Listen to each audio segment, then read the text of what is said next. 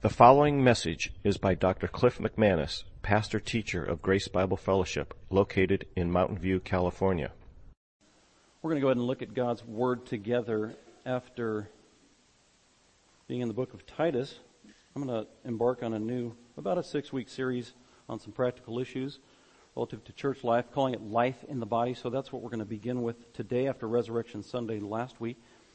Uh, as I said, we spent little less, I think, than a year in the book of Titus. Very helpful for our church in that little book. And before we begin another book in the New Testament, studying the New Covenant, that's why God gave us the New Testament. It's called the New Covenant. It fulfills the Old Testament, and that's why the church should be spending their time in the New Testament, preaching regularly, because it is the fulfillment of Christ's coming, His person, His death and resurrection. Before we do that, I thought it'd be helpful to just kind of refocus on some priorities among church life, hence the title um, Life in the Body that I want to be going over the next six weeks. Practical issues, uh, as I was thinking and praying about, okay, what if I had a few weeks, what would I like to emphasize? And it's pretty easy. As I thought about church life and things we need to be, is that me? Buzzing? Oops, sorry, there it is. I don't know if that's me buzzing. Testing, we'll let Donna fix that if it might be. Uh... Okay. Thank you, Donna. Um, so, but it was pretty easy to just uh, come up with a few topics that we just need to address. Just about every one of these topics has been addressed at some point in the last seven years, but these are themes that need to be addressed in the life of a Christian and a church, actually frequently, and more frequently than every seven years.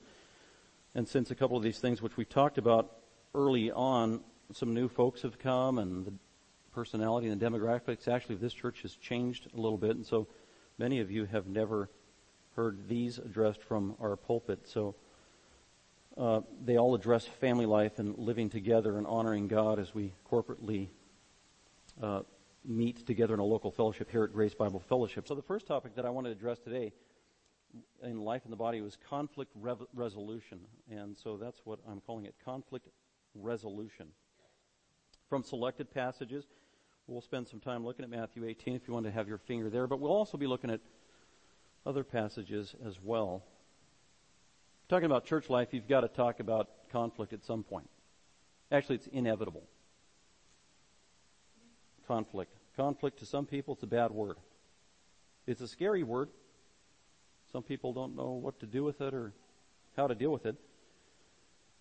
That's why I want to talk about it in just a summary, distilled fashion this morning conflict is so important.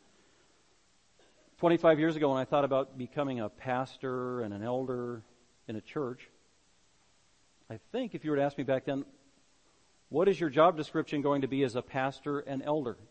I think it'd be a little different than what I would say today, 25 years later. I would have said, uh, oh, I get to preach and teach and study for 40 hours a week and nobody bothers me. Ooh, I'm glad you're laughing. That's a pretty, pretty naive uh, anyway, not reality, job description.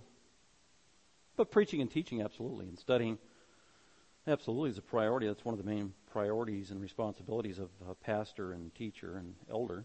But it's more than that.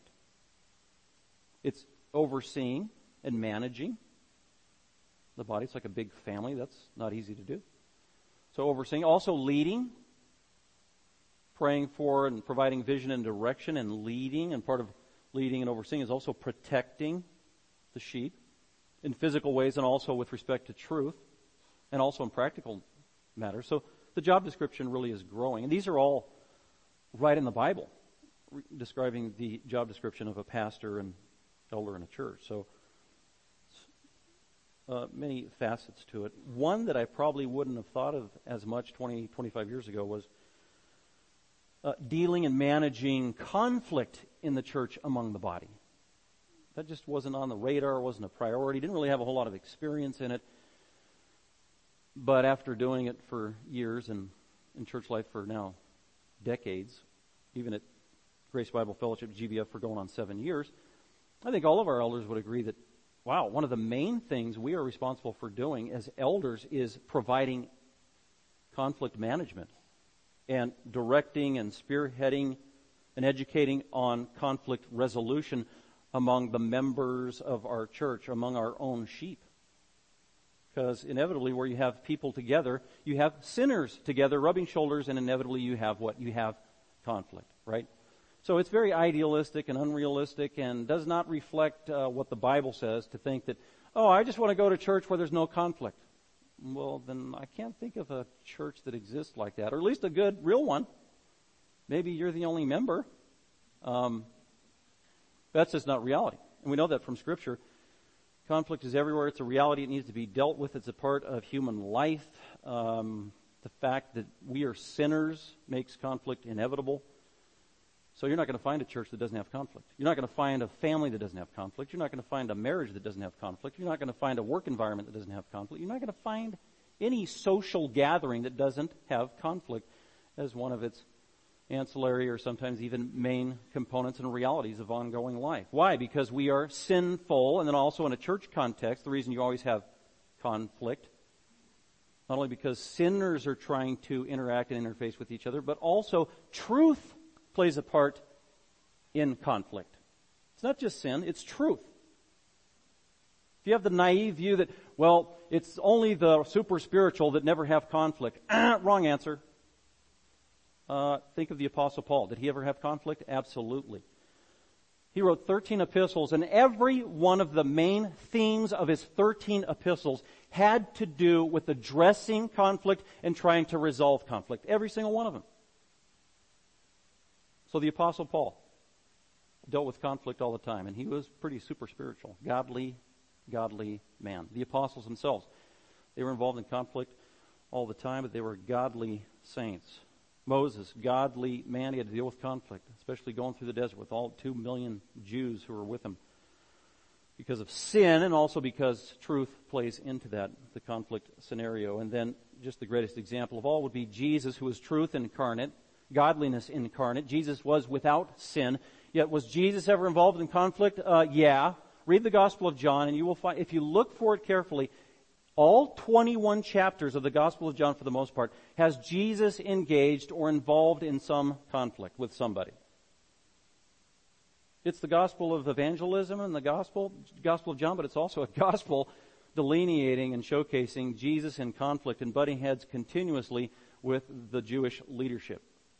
And it got heated, it got ugly, it got vicious but Jesus was in conflict. So godliness, the barometer for godliness isn't whether you have uh, conflict or not. It's not the absence of conflict. It's how you deal with conflict. It's your perspective regarding conflict and how you manage it and deal with it in a biblical and godly way. So maybe you have a marriage and you have conflict in your marriage. The barometer for gauging your marriage isn't, oh, we never have any conflict, we never disagree, and we never refrain from arguing or have conflict. Isn't our marriage wonderful? I'd say, probably no. Um, probably, I've seen marriages like that where people married for 30 years, they just don't talk to each other. There's no conflict because there's no communication. They've just shut down. They just kind of coexist. So that's not necessarily a mark of godliness. Conflict is a reality. And we have to deal with it in a biblical way. And so, probably right now, you don't need to raise your hand or say, yeah, that's me. But if you were just to evaluate your own life, I would say that most of us or you, you're in conflict with somebody right now in your life, if you think about it. Whether it's a colleague at work, your boss, a relative, your spouse, a family member, one of your kids, one of your parents, one of your in-laws, somebody at church. I can almost guarantee it. You've got conflict going on somewhere that needs a biblical perspective and hopefully godly resolution or at least godly management. And so that's kind of the goal today. So we'll breeze through this. This is high level. This is just a survey we're not going to go into great detail, but just good, important reminders because we need to do this.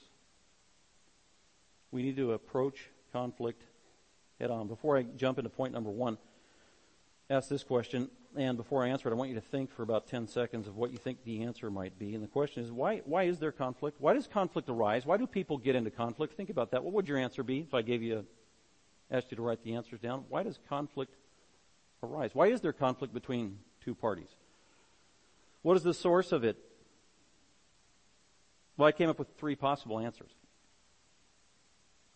Why is there conflict among people in two parties? Well, one possibility is that there's simply just misunderstanding on the part of the two parties, right? Happens all the time. There's a misunderstanding. There's a lack of communication. There's wrong assumptions. There's misinformation. And then when those two parties come together and they talk it through, they realize, oh, wow, that was just a misunderstanding. How silly, how needless that our conflict was. So that's a possibility. That happens frequently. Or maybe you only have one side of the story. Um, or, but regardless, you have wrong thinking. And your thinking needs to be addressed, changed, informed, uh, brought into line with truth. So that's the solu- That's always the solution. Our thinking needs to be addressed and brought up to speed with truth. So people get into conflict through misunderstanding. Number two, people could be in conflict because one party may be in sin. One party might be in sin and the other party is not in sin. One party is uh, in the wrong and the other party might not be in the wrong. So just because two parties are in conflict, it doesn't mean both parties are guilty. One party may very well be sinful, acting wrong, thinking wrong, behaving wrong. they're really the source of conflict. That, that would be true of Jesus. He was never wrong, he never sinned, but he was in conflict all the time. And why was he in conflict all the time? Well, because the party he was dealing with and engaging with, the unbelieving Jews or whoever it was that he was in conflict with, they were in the wrong, they were sinful, they had the wrong perspective, they had the wrong heart attitude, and as a result, there couldn't be peace. So Jesus is the prime example in that scenario. The third scenario of why there's conflict among two parties is that both parties could be in sin. Both parties could be in the wrong. Many times this happens like in a marriage relationship because of wrong and bad attitudes. And both parties need an adjustment and a revelation of truth and humbling, and then they can come together for peace. So those are just, by way of summary, three scenarios to keep in mind about why there might be conflict. In our point, we're zeroing in on conflict in the church among the sheep at the same local Christian church. So let's go ahead and look at some biblical principles of dealing with and managing conflict. And point number one is, and this is just a reality check, all Christians and all churches will have conflict. All Christians and all churches will have conflict. I already gave the examples of Paul and Jesus. I do want to give a specific, and this is uh, one of the most stark examples. I do. I want you to go to Acts chapter 14, and I look. We're going to look at one verse in Acts 15. All Christians, including the great Apostle Paul, and all churches, every church Paul pastored and planted, by the way, will have conflict. And for Paul, it was every one of them. Uh, so Paul goes on his first missionary. He's been saved. He goes on his first short missionary journey. He goes around. He's preaching the gospel. He's even planting a few churches. Uh, he's got a couple of partners with him. Barnabas is one of them. Barnabas was kind of a mentor, older man, and they got along well, worked together well in ministry, and they brought no doubt others on their team. And one of the others that they brought on their missionary team as they were doing their first missionary trip you had uh, the Apostle Paul, you had Barnabas, and then a younger disciple named Mark or John Mark. And as they're going around, very dangerous trip that they're taking, going from city to city and traveling over dangerous waters and at night and just the conditions. So this was a risky and dangerous venture. And they needed to depend upon one another and protect and provide for one another. And at some point during this very difficult, arduous missionary trip, uh, John Mark bailed on the missionary team and just apparently got up and left and really abandoned his team, putting them at risk in the middle of the missionary trip. That's very dangerous. That was not good of John Mark to do. Well, Paul and Barnabas and his team, they continued on anyway. They had to. They had a calling from God. But when that first missionary trip was over, they come back to headquarters, which was in Antioch, and that brings us to chapter 14. And then uh, the Apostle Paul uh, has a respite. He tells uh, the church how wonderful it was and the great work that God was doing, and that Gentiles were being saved, and some people were embracing the Scripture and uh, believing. And so they give a report to the church. Uh, then look at Acts chapter 15. Uh, starting at verse 1, it says, Some men came down from Judea and began teaching the brethren, Unless you are circumcised according to the custom of Moses, you cannot be saved. And when Paul and Barnabas had uh, great dissension and debate with them, the brethren determined that Paul and Barnabas and certain others of them should go up to Jerusalem. So Paul and Barnabas get back from their missionary trip. They're having a slideshow of, of the mission trip of where they were and saying, look at all these Gentiles getting saved. And apparently some professing uh, Jewish believers are in the congregation. They're watching the slideshow and they don't like Gentiles for the most part. And uh, they're the party of the Pharisees and the circumcision. And apparently they got a little disgruntled and they start talking behind Paul and Barnabas' back and saying, hey, what do you mean Gentiles are getting saved? You're not making them get circumcised. What, they need to fulfill the law of Moses before they can be Christians. And so they start spreading this in the church at Antioch. They're undermining Paul and Barnabas' work. And as a result, when they come together, uh, Paul hears of it. It's creating waves in the church. And it says in verse 2 that Paul and Barnabas had great dissension, great dissension and debate with these fellow believers, professing believers in their local church. Great dissension, not just dissension, great dissension, tumultuous. It got such a heated fever pitch that everybody probably knew about it. Wow, our pastor, the apostle Paul and Barnabas, they're, they're in an argument in a heated uh, display with these other Christian teachers or ministers in the church. Yikes! I didn't know Christians fought and argued. I didn't know pastors get in conflict. Can imagine what they're thinking. Great dissension. I can't emphasize the terminology enough. Well, it, re- it was a crisis. They couldn't resolve it among themselves. This needed to be resolved by intervention by the other apostles. So they go to Jerusalem. Man, we got to settle this. We got to take the gloves off, go up there to Jerusalem, lay this before the apostle Peter and the other apostles, and resolve this issue. That's how bad it got.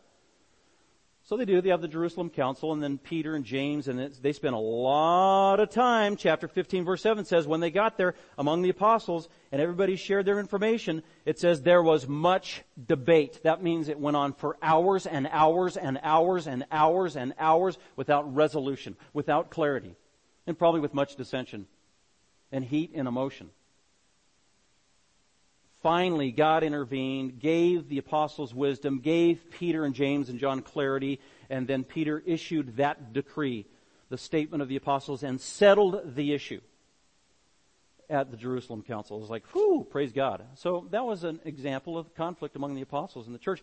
Then, uh, just as they're taking a sigh of relief and saying, yippee, and they're drinking their Mountain Dew before they go off to the next missionary trip, Paul and uh, Barnabas, and cheers! Off we go. Hey, Barnabas, let's go back to all those churches that we planted and encourage the young leadership and the disciples, and maybe God will have us plant more churches. It doesn't sound like a great, a great idea. And Barnabas says, Yeah, absolutely, let's do it. Okay, let's, and they're packing up. And okay, let's go, John Mark, says Barnabas. And Paul says, No way. You mean that guy that bailed on us? No, I don't want John Mark to go. And Barnabas said, Well, I, I wanted to go. And then Paul said, No, well, I don't want him to go. And then Barnabas said, Well, I want him to go. And then it got higher and higher and hotter and hotter and hotter a total disagreement to the point that verse 39 in Acts 15 it says, and there arose such a sharp disagreement, a bitter disagreement, a heated disagreement between Paul and Barnabas, just down, it separated them as partners in ministry and maybe temporarily even as intimate friends at that point. In other words, they got to an impasse and they realized, you know what, this isn't going to be resolved. There is no way I'm taking John Mark on another trip. He risked everything. He made us vulnerable. I am not going to do it. I don't care if you're older than me, Barnabas. And Barnabas is saying, no, you, you don't have grace, Paul. God can use him. He made a mistake. Everybody makes mistakes. You made a mistake. Well, there was no resolution in this verse at this time. So it says that they split. They separated. Boom. What's kind of interesting God doesn't tell us in this passage who is at fault. I've heard sermons preached that Paul was correct and others say, no, Barnabas was correct. I'm saying, well, I don't see it here. The gavel is not slammed by God and said one or the other was at fault. What we do know is that Barnabas decided, okay, fine. Uh, I'll go with John Mark. And Paul says, fine. Then I'm taking Silas with me and some other guys and we're going to go back to the churches and encourage them. And then Barnabas said, okay, fine. I'm taking John Mark and we're going to go over to uh, Cyprus and other places uh, to preach the gospel. And then they had a parting. This was early on in Paul's ministry, very early on in his ministry. And we don't know what kind of correspondence Paul and Barnabas had from that point on, because they were always on the road, separated by distance and travel and ministry. This was not resolved in this situation. But God works all things together for good. And what does God do when He takes two of the strongest, greatest, most high profile leaders in the early church who have a disagreement and a dispute and can't get along? God who does all things and works that all together for good, He takes one missionary team and He says, poof, now we have two. He made two effective missionary teams headed by Barnabas and one by Paul. But this is probably one of the most poignant, um, sharpest disagreements between two respectable Christians in the New Testament. To accentuate and, and point out the reality we're trying to get at, that conflict is a reality in the church. The question is, how are we managing it? So all Christians and all churches will have conflict. Point number two. Satan uses conflict to attack the body of Christ. We know this from Genesis to Revelation. Genesis in chapter 3, what is Satan doing? He's trying to create conflict between God and Adam and Eve. And then Satan's trying to create conflict between uh, Adam and Eve. And Satan's trying to create, okay, that's his job. That is his name. Satan and devil. The opposer and the diabolical one. Those are the ingredients for conflict between two personal parties. That's his job. That's what Satan thrives on is creating division, creating dissension, or at least accentuating it and making it worse, or at least trying to set up the scenario so that people fall into the pit of conflict and dissension. And so that's why Satan spends his time with a full fury attacking Christians um, and also attacking Christian marriages and attacking the leadership at local churches. And that's where he spends most of his time because he can do the most damage against Christ there. So Satan uses conflict to it, and I was very specific. I didn't say Satan creates conflict. Satan doesn't always create. You know, we are bad enough and simple enough to create our own conflict, can't we? We we do. So I'm not going to say Satan creates conflict. That's what Eve tried to do. Oh, the devil made me do it. And then Adam tried to blame somebody else. My wife, my wife made me do it. So Satan uses conflict to attack the body of Christ. Sometimes he can help create the conflict. Uh, he uses conflict when he sees it. He can predict it. He's very smart. He knows human behavior. He's, he knows human sin nature. He knows the past. He knows how he was successful in the past. He knows the precedents that were set. Satan very sharp. That's why he can use it like a, just an amazing supernatural strategist to create conflict in the body of Christ. And he is good at it. That is his profession. He's an expert. So we've got to watch out for the devil. So conflict when you are in conflict, ungodly conflict with somebody else as a Christian, you know what you're doing? You, you and me, we are mimicking Satan. Really. And if we refuse to try to bring resolution to the conflict with other Christian parties, then we're actually being a tool of Satan. Isn't that sad? That some Christians can actually subject themselves be used as a tool of Satan to create division among Christians in the body but we're all susceptible to it and vulnerable to it. That's what he does. Uh, 2 Timothy 2.22 there, I just put an excerpt, but uh, it hints at this, that in terms of Satan's involvement in conflict in the church, uh, Paul is reminding Timothy, as a pastor, as an elder, as an evangelist and leader in the churches there, actually, and he's in Ephesus, and Ephesus had all kinds of problems and conflict anyway, and so that's why Paul put Timothy there to try to resolve ongoing conflict. And he says, Timothy, man, keep your priorities, stay focused. Uh, don't get discouraged. Now flee from youthful lust, pursue righteousness, faith, pursue love. It's going to be hard to do. You are in a church with some unlovable people. And Timothy, pursue peace, 1 Timothy 2, 22. Peace is talking about in interpersonal relationships. It's the opposite of conflict. Be at peace with the believers in your church in Ephesus that are hard to get along with. Be deliberate about it. Be active about it with those who call on the name of the Lord from a pure heart. But Timothy refused conflict, refused foolish and ignorant speculations, knowing that they produce quarrels, they produce conflict. Don't talk about peripheral, tangential, gray area things that are just fodder for the fire of needless conflict in the church, undermining Christian relationships. Don't go there. Refuse it uh, verse 24. And by the way, Timothy, the Lord's bondservant must not be quarrelsome. Don't get engaged. Don't lock horns with people who want to argue and fight. Don't do that. It's easy to do sometimes. So the Lord's bondservant must not be quarrelsome, but be kind to all, able to teach, patient when wronged. And when you are wronged by others in conflict because of their sin, got to be patient. Got to let God try to work this out in His time. And Satan uh, by the way, goes on and talks about how, verse 26, And when there is conflict and people who are wrong in the conflict situation, they may come to their senses if you approach it the right way, manage conflict the right way, and escape from the snare of the devil who helped get them into this conflict. Verse 26. So Satan will try to use conflict to destroy the unity in the body of Christ. So all Christians, number one, all Christians and all churches will have conflict. Number two, be aware that Satan uses conflict to attack the body of Christ. Number three, not only Satan uses conflict, God uses conflict. Wow, what a huge contrast. That's kind of profound. Satan will use conflict, God will use conflict. How does God use conflict? God uses conflict to expose error and reveal truth. This is a great verse. Uh, first, I want to look at it. 1 Corinthians 11.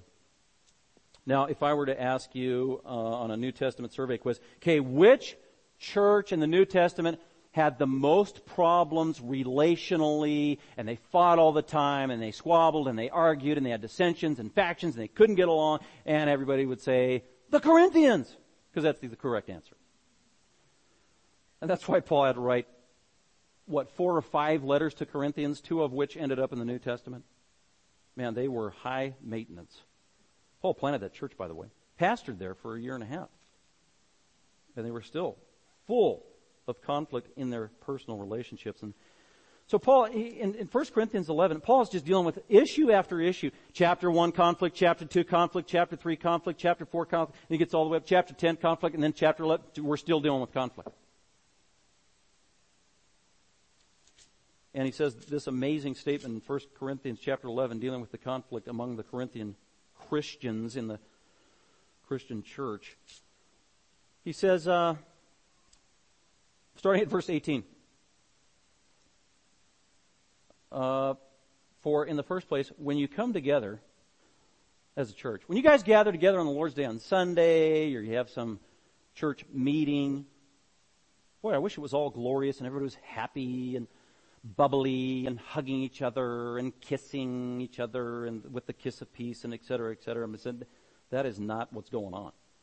To Paul's chagrin. Well, what's going on? For in the first place, when you come together as a church, I hear that divisions exist. Factions exist among you. You're cliquey, you are divisive, you're fighting, you're arguing, you're not getting along, you're a horrible testimony, you're not forgiving each other, you're not pursuing peace in a biblical manner. It, it's making my ears ring.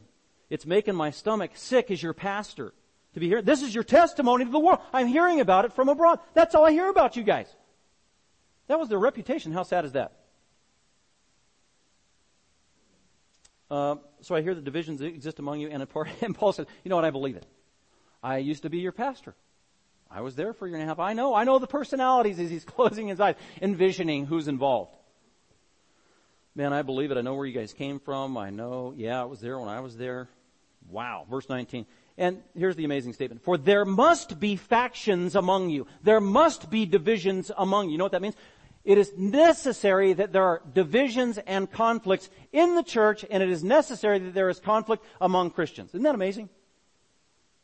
Paul is a realist. He was inspired by the Spirit of God when he wrote this. This is truth. This is a reality check about conflict in the church and among Christians. The goal is not to be conflict free. The goal is to welcome conflict when you see it in the church and you come to this conclusion, or even this, before you even make your diagnosis. Wow, here's another opportunity where God is going to do something. God uses conflict. As a matter of fact, God uses conflict to His glorious ends, and Paul tells us what it is. Well, there must be factions in the church. There must be divisions among Christians in order that, for the purpose of, why in the world would God want division or use division in the church with a bunch of sinful people? Here is the answer why. In order that, for the purpose of so we have conflict in our church, and we will continue to have conflicts in our church until we go to be with Jesus, in order that those who are approved, those who are legit, those who are speaking, walking in truth with humility and obedience to God, those who are in the right, those who are not wrong, those who are not sinful in the conflict, the legitimate ones, will be approved they will be approved. So you got this conflict, you're at a distance, you don't know what's going on in the conflict. All you know is Christian party number one is fighting with Christian party number two. And you're an outsider and all you think is, oh, that's too bad that those Christians are fighting. When in reality, no, go beneath the surface, you got one party that's wrong and one party that is right. And this needs to be resolved. And God needs to expose it so all can see the truth. That's what Paul is saying here. In order that those who are approved may have become evident, revealed, clearly seen by all. That's what God does. That's how God uses conflict in the church. That's how he uses conflict. So say you have conflict at the leadership level among the pastors or the elders or whatever, or the deacons or whatever in a church, which happens all the time. You don't run away from it. You embrace it. You pray and you seek a, bur- a, biblical methodology of addressing it. And you know the promise from scripture is if it's dealt with in the right way over time, it is going to reveal and it will be clear to all who was in the right and who was in the wrong. Who was sinful and who was and prideful and who was humble. And will, that's what that word revealed means. The curtain will be pulled back as the dust settles and the truth will become readily apparent to all. That's how God uses conflict in the church. It's an amazing thing. And I, I, was thinking about that this week, thinking, okay, I've been at, you know, five or six churches over the course of 20 plus years, and there was conflict in every single one of them, and there was, man, there was heated conflict in every single church. And as the years go by, for me, it gets clearer and clearer to be able to interpret why that conflict happened. It's amazing, which is fulfilling this truth that God is making evident for all to see the truth in the midst of a conflict. Uh, John says the same thing in 1 John 2:19, where he's talking about people who were creating conflict in the local church, and eventually uh, one of the party, one party ends up leaving, huh? And they leave. Ang- you know how people can do that? I'm angry. Huh? I'm out of here. I didn't get my way. I'm out of here. I'm gone. You guys are losers, or whatever it is. 1 John 2.19, that's kind of the context. And then John, the apostle says, you know what, at this church in Ephesus that's been here for decades and pastored by three different apostles, we've got conflict, there will always be conflict, and over the decades we have seen people come, join the church and go, come join the church, go, come lead, teach the church and go. And part of the answer, the significant answer, John says, you know why that happens? Here's why that happens. They went out from us. They left their church. They went out from us, but they were not really of us. There was not a kindred spirit there. We thought we were on the same page, but as time went on, we realized we're, we aren't on the same page in significant matters. For if they had been of us, they would have remained with us. See, they would have enjoyed the intimacy of the fellowship of their brothers and sisters in that local church because of the relationships they built. It's always kind of interesting when you see somebody leave the church, what kind of relationships did they leave in its wake? What kind of depth and intimacy did they have to the relationships that they left behind? That is indicative many times of the conflict. For if they had been of us, they would have remained with us, but they went out, they left, so that it would be shown, so that it would be revealed, same concept Paul says, that they are not of us. They are not of us. Uh, so that's what John says. This is at the end of his ministry. So he, John's saying this with the perspective that he's had for four plus decades of seeing this kind of conflict, and it's a biblical truth, but it accentuates how God uses conflict. And so as elders of the church, we have to welcome conflict in the church. And we have to address it and deal with it in a biblical manner, knowing and trusting God. Okay, God, you are going to reveal uh, truth and error in this process. So uh, after number three, that God uses conflict, let's go to number four. So this is uh, number four is Scripture clearly addresses how to manage conflict. And so on number four, this is just a reminder for all of us. This is a basic reminder of Matthew 18 of how to manage conflict in interpersonal relationships and really doing maintenance to relationships. And by the word maintenance, I'm not minimizing the conflict. By maintenance, I'm talking about ongoing, regular things that need to be done to cultivate and nurture a relationship with people that you have on a regular, ongoing basis. That it's, it's normative, happens all the time, and this usually happens with people you are close to, usually family members, marriage relationship, uh, those who are close in the local church. Um, so, Scripture clearly addresses how to manage conflict, and so we can personalize for all of us points A through E. Because I asked you earlier, do you have conflict with anybody in your life right now? And I know we all could probably say, yeah. Well, are we dealing with it in a biblical manner? Well, here's Jesus' recommendation of how to do it will be B through E specifically. Before we get to that, what do we do uh, before going to deal with and grab it by the horns and manage conflict in our relationships? Uh, first thing we need to do is we need to get right before God. So that's why uh, step number one in dealing with conflict in your life, especially among the brethren, is letter A, and that is pray. Pray for God's wisdom and leading. Pray for God's wisdom. And you got to start there. We all do. Because we're in a conflict. We're always right, aren't we? We are. They're wrong. I'm right. well, not necessarily. Sometimes we have a blind spot. Sometimes we lack information. Sometimes we are making a presumptuous wrong conclusion ahead of time. Sometimes uh, we're not seeing our own sin. And we need God to intervene to reveal our blind spot, to soften our heart, to prepare us for resolution, for wanting us to desire resolution and making peace with the enemy. And we got to pray. Pray for God's wisdom, not just His wisdom, but also leading in going about and doing the right thing. I want to read Galatians. Um, this is great. Galatians 6. In the midst of sin or conflict uh, among, with another brother or sister in the Lord, it says, uh, brethren, even if a man is caught in a trespass, say somebody sinned against you and now there's conflict. This could apply to conflict. You who are spiritual, okay, say you aren't in the wrong and you got a conflict with somebody in the church. Restore such a one in the spirit of gentleness. So you, you want to go and make it right with that person. But before you do, look to yourself. Look to yourself lest you be tempted and fall into sin in the midst of that conflict. What does that mean to look to yourself? Evaluate yourself. And the only way we can possibly evaluate yourself is in prayer to God. God, search me with your spirit, said David in the Psalms. Reveal known and unknown sins. God, show me my weak spots and my blind spots. So we've got to pray. It's self-evaluation. Look in the mirror and see if you've got that two by four stuck in your eye and ask God to help you pull it out before you go try to take out the speck out of your brother or sister's eye. So that is talking about prayerful reflection before uh, engaging with another Christian, and it could be the sin could be conflict. So uh, the first thing you need to do is pray. So to ask you, do you have a conflict with somebody in your life right now? How much prayer have you given it? How much have you been bathing it in prayer? Your own heart, your own humility, your own teachability, my own heart, my own humility, and also praying on behalf of that other person, praying for their best if they're a Christian, and that God would soften their heart, and that they would want the same result that you do, which God wants, which is resolution and peace, right? So you need to be praying about it.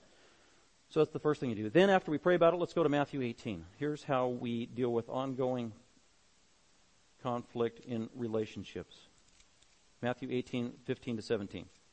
Some people call this, or I guess the popular adage for this passage would be the, the discipline process. The dis- step one, step two, step three, step four. But actually, the one that get exercised the most is just the first step, and that's just one on one. So I don't really call it the discipline process as much as conflict resolution because most times if you do it right, it's getting resolved at that first level and it doesn't go to step two. So it is the church discipline passage, but it's also a conflict management and resolution passage. And by the way, it came from Jesus himself. From Jesus himself. And so, and it has to go in this priority. It's given in a priority fashion. There's a chronology. It must be done in this order. You can't skip the steps unless you have special circumstances. There are special circumstances for conflict in the church. A public sin, a public offense that affects the whole body requires an immediate public rebuke. 1 Corinthians. Or the factious man, after second and third warning, bypasses this process of interpersonal relationships. But for the most part, this is where most of us live day to day, as we're rubbing shoulders with family members and church people and colleagues at work. So first thing we do when we have a conflict with somebody is be, Jesus said go. Go to the person privately. It's huge. Go, that's the command. Go to that person and go privately. It's one on one. That's where you start. I have a conflict with this person. I think I have a conflict with this person. I think this person has a problem with me. Well, there you go. Now you know what to do. Jesus said go. Jesus said go. Keep your finger in Matthew 18 and flip back to Matthew 5 real quick, where Jesus talks about uh, conflict and personal relationships there, starting at verse 23. Matthew 5:22 he talks about anger in the heart. Anger in the heart, anger in the heart, very bad. If you have anger in your heart towards somebody, by the way, anger in your heart is usually directed at a person. If you have anger towards somebody, you're going to have conflict. That's why we have verse 23 of Matthew 5. If therefore you are presenting your offering at the altar, if you are being religious, you're going to church, you're being a Christian, you're trying to worship God, and there while you're worshiping God, and there remember that your brother has something against you, oh, you realize, oh, they, they have an issue with me. They are upset with me. I think they're mad at me. They have the problem. I don't have the problem. They have, I think they have the problem. then Jesus says in verse 24, then leave your offering there before the altar and go. Go, go, go. Go your way. Go immediately. Go now. Go before the devil has an opportunity. Go and make friends quickly is what he says. Make friends quickly with your enemy. Go, go, go. Well, it's interesting. If you go back to Matthew 18, and he says, if somebody sinned against you, you're offended. That scenario, that person was offended at you. Matthew 18, you are offended at that person the onus is still on you. Whether you're the offender or not, the onus is on you if you're knowledgeable of it to go. They, they offended me. I need to go. That's Matthew 18, verse 15. If your brother sins, go, go, go, go and reprove. Isn't that interesting? So you got two parties over here. They are in conflict. Whether it's this person is mad at this person and this person knows that this person is mad at them, so this person is responsible, according to Matthew 5, to go to this person. And then Matthew 18 says that if this person is, uh, same thing, if they know that they're, have, or no, they have a sin issue against this person, and they know they have a sin issue, they need to go and confront. So the imagery, if you take Matthew 5 and Matthew 18 together, is you have two Christians going towards each other and they meet where? In the middle to kiss and hug and make up. Isn't that amazing? That is the wisdom of Jesus in being a peacemaker. Everybody's responsible. The onus is on both parties to go.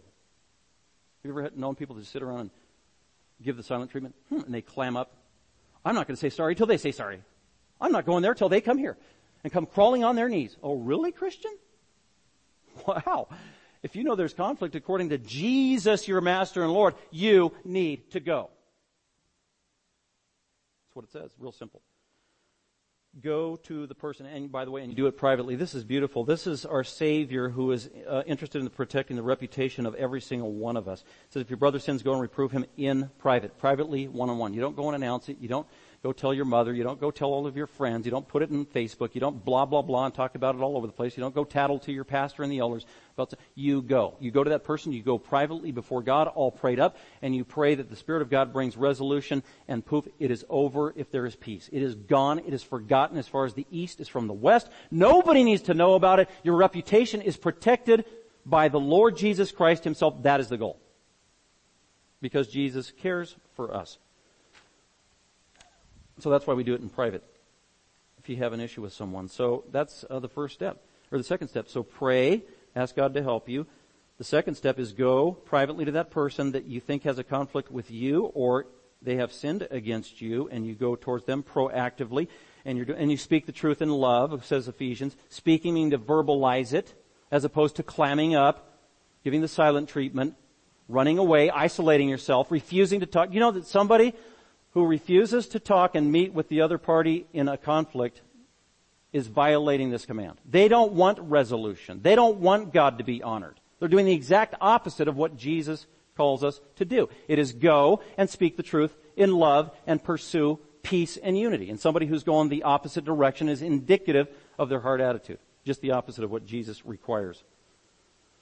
So we pray, we go and we talk to that person privately and we try to work it out and sometimes you'll realize, oh, it was just a communication issue, praise God. Or maybe somebody's humble and they get further information and they apologize and they ask for forgiveness and there's peace. Then it is done. If your brother has listened to you, it's done. It is resolved and Christ is pleased. God is glorified. And probably your relationship will be strengthened. But sometimes you go to that person and they don't listen. They don't want peace. Uh, they refuse you. They stick your arm, their arm in your face, and they say, "No, I will have nothing of this." Then that's the next step. If you go privately and it doesn't work, after prayerful consideration in a timely manner, then Jesus says, "See, if your brother does not listen, bring one or two others with you." And that's Matthew 15 or Matthew 18, 16. But if he does not listen to you, take one or two others with you so that by the mouth of two or three witnesses every act may be confirmed. And this is a quote from Deuteronomy 19. This is actually a legal requirement before God. Before you're telling all your friends bad mouthing some other Christian behind their back, have you gone to them privately? Have you gone to them with a prayerful attitude? Did you talk to them? Were you humble? Did you listen? Did you pursue peace? Yes, I did all that and they won't listen. Okay, now then you get one or two trustworthy, wise, godly, insightful other Christians to be a part of this mediating process. And this is the next circle. It's still a small circle because it's a maximum of maybe four people that are involved at this point. It's not announced to the whole church. Still reputations are being protected by the grace of God and the intention of Jesus. So this would be step two in the church uh, discipline process. And it's a legal procedure, according to Deuteronomy 19. Then you take one or two with you. The three of you, you go talk to, you go confront the hardened believer that wasn't listening. Many times God will use this to bring great accountability and soften the heart of a hardened believer. And many times they'll just melt in conviction and repentance right there and say, oh man, I'm sorry. I blew it. I was wrong. Please forgive me. I've seen that happen time and time again at step two. It's a beautiful thing when God works that way. And Jesus will honor His word if you do it this way. Some people are afraid to do this procedure and this process. I don't want to do Matthew 18. I know what it says. Step one, step two, blah, blah, blah. I've seen it over the years, people not willing to do that. Why don't Christians do this process? It's so clearly delineated. There's a lot of reasons. Sometimes out of ignorance. They don't know the process. Sometimes out of fear and lack of courage. Sometimes lack of faith. They don't think it will work. I'm sitting down many times over the years with people, I've counseled them, oh, you've got a conflict with your sister, oh, family member, somebody at church, then you need to go, you know what Matthew 18 says? Yeah, I know what it says. Have you talked to them? No, I haven't. Why not? They won't what? They won't listen. That's, that's their reason. It doesn't matter if they don't listen. Who cares? You still do it anyway. Jesus said you need to do the right thing. And yes, it's very possible they won't listen and guess what? Jesus is so wise, so knowing and so caring, he has a solution if they don't listen. If they don't listen, you go to the next step. So that's how it advances to the next step of accountability if they don't listen. So saying they won't listen is not an excuse to refrain from doing this. We need to. Uh, so if your brother doesn't listen, you take one or two, and then many times God, if, if your brother does listen to the two or three of you, then you forgive each other. It is forgiven. It is forgotten. It's never brought up again. You move on. Jesus is pleased. God is praised. And once again, maybe your relationship is stronger than it ever was before. That's what forgiven conflict can do. Uh, so say the two or three of you go, they don't listen, they harden their heart, they say, nope, I refuse to listen. Then Jesus escalates the accountability. That's the next step. Uh, D, if the brother does not listen to the two or three of you, then you tell it to the church. You tell it to the church leadership at a minimum. You start with the elders and pastors and the deacons and, and then the members. This is the full court press that God uses to zoom in on the sinner, on the hardened one who refused to repent and seek peace. And God gives us freedom on how to implement that in the local church. But again, this is a formal procedure, telling it to the authorities in the local church. And then everybody needs to strategically be on the same page and pursue that person who's not listening to bring about repentance that will uh, bring peace in that relationship. So that's D. Well, they might not listen. Yeah, that's true. Even if the whole church confronts them. I've been in that situation. This is rare, but I've been in that situation.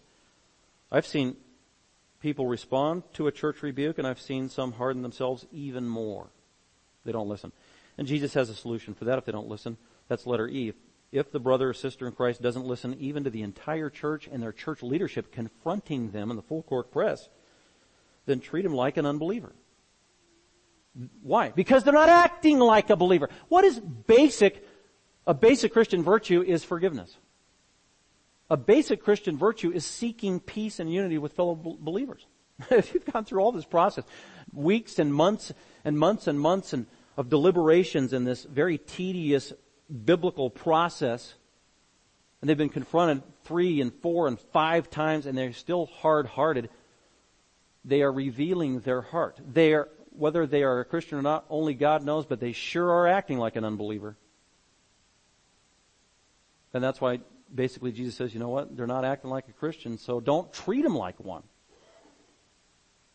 So in other words, you engage with them in a new way. You don't welcome them in fellowship. You don't assume they're a Christian.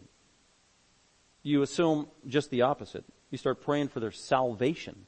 Not only do they have a problem with you and others in the church, they have a problem with God. That's the problem. That's their hardened heart. And so that's why Jesus uses the terminology that he does, a tax gatherer, treat him like a heathen, somebody who's not saved. And that starts with the prayer of the conviction of salvation, that they can just see straight in terms of their relationship with God. They need to get right with God first. And I've even been through that step in church discipline formally at a couple churches, and I've seen God use it to bring somebody like that to repentance. I've seen a couple of things. I've seen a Christian who was so hardened they were a Christian and they just finally repented and realized, wow, I, I have been an idiot and a hard-headed, stubborn fool for the last seven months. Please forgive me. That happened at one church. We embraced that brother. We forgive you. Praise God. I've also seen this done where the person never came around. And then as the years went by, they defected more and more from the Christian faith and the Christian family, and the trajectory didn't look good, and still, here, decades go by, and their nature becomes revealed more and more as time goes by. Time will reveal this. Someone like that. So that 20 years from now, they're not even going to church, they don't even call themselves a Christian. Oh, no wonder they were not saved. That's why they couldn't be recouped at the time. So that is the discipline process and the management process. By the way, what is Jesus' goal through this Matthew 18 thing? Well, it's two things. What is Jesus trying to do through Matthew 18? He's trying to get two parties in conflict to first communicate to each other. That's what, he just wants them to talk. That's where it's got to start. It's really that simple. People who are in conflict, what do they need to do? They need to talk. If you are married, embrace that principle. And you are having conflict with your spouse, what do you need to do if you're in conflict? Well, at some point we need to talk. You can't hide in the bathroom forever. Right? Or run away from your spouse forever. To obey Jesus, you got to get together and talk face to face. Talk, communicate. That's goal number one. And the second goal Jesus has is to bring about resolution, harmony, peace, friendship. That is a blessed thing. That is the goal in Jesus' process. And with that, we go to number five. In Matthew 5 at the Sermon on the Mount, to all of the disciples there listening, Jesus said, Blessed are the peacemakers. Blessed are those who have a goal as their life, who profess to love God, to be peacemakers in every relationship they have everywhere they go. And they are blessed by God. If you are proactive and deliberate about being a peacemaker, getting along with others, resolving conflict biblically, Jesus smiles down on you because you're a peacemaker. And you're able to do it because you have the Spirit of God in you who produces supernatural love, patience, and peace in your heart, even for difficult people. And you're blessed by God if you're a peacemaker. If you are not given over to being a peacemaker and you hold on to grudges and you don't have forgiveness and you have a short fuse, you aren't, you aren't a blessed peacemaker. You're, you're a cursed troublemaker. Really. It's the opposite of a peacemaker. And Jesus said, blessed are the peacemakers. Paul said the same thing in Romans 12. Insofar as it depends upon you and me, be at peace with all men. We are obligated to do that as Christians. Keep short accounts. Make friends quickly. Don't give the devil an opportunity. Making peace quickly pleases God. I want to close with this. 1 Timothy chapter uh, 4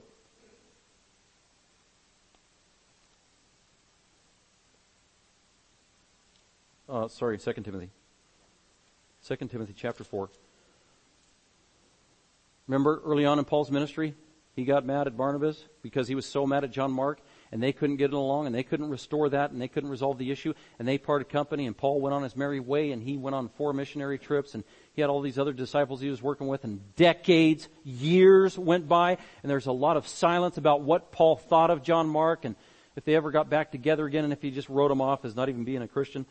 Well, at the end of Paul's life, in his last epistle, maybe in the last year of his life, 20, almost 30 years later, we get this beautiful little glimpse of what God did in Paul's heart towards that knucklehead John Mark, who abandoned him on their missionary journey. And it also shows amazing growth and maturity on the part of John Mark. And the Spirit of God who worked on the hearts of these men. And here's Timothy, uh, Paul, who was once mad at John Mark, said, I'd have nothing to do with the guy.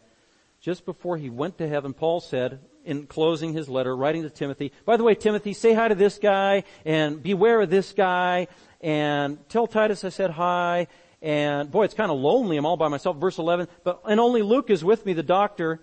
Oh, and by the way, pick up Mark, pick up John Mark, and bring him with you. I want to see him again. John Mark, this guy that Paul used to be mad at.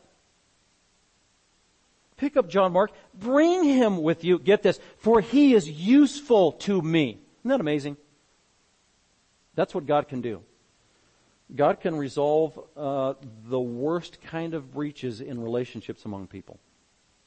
If we just pray, believe, follow His procedure, let time go, and see what God does. The greatest peacemaker in the world is God Almighty and Jesus the Savior, right? Because at one time we were enemies of God, holding our fist in our unforgiven sin. And God initiated peace with us by giving us the Lord Jesus Christ who died on the cross for our sins. And when we embraced Christ as Savior, and when we believed in the fullness of the gospel, it says God made peace with us. That's reconciliation. That's a beautiful picture. It all starts with what God has done on our behalf through Christ. With that, let's go ahead and pray. Father, we thank you for today.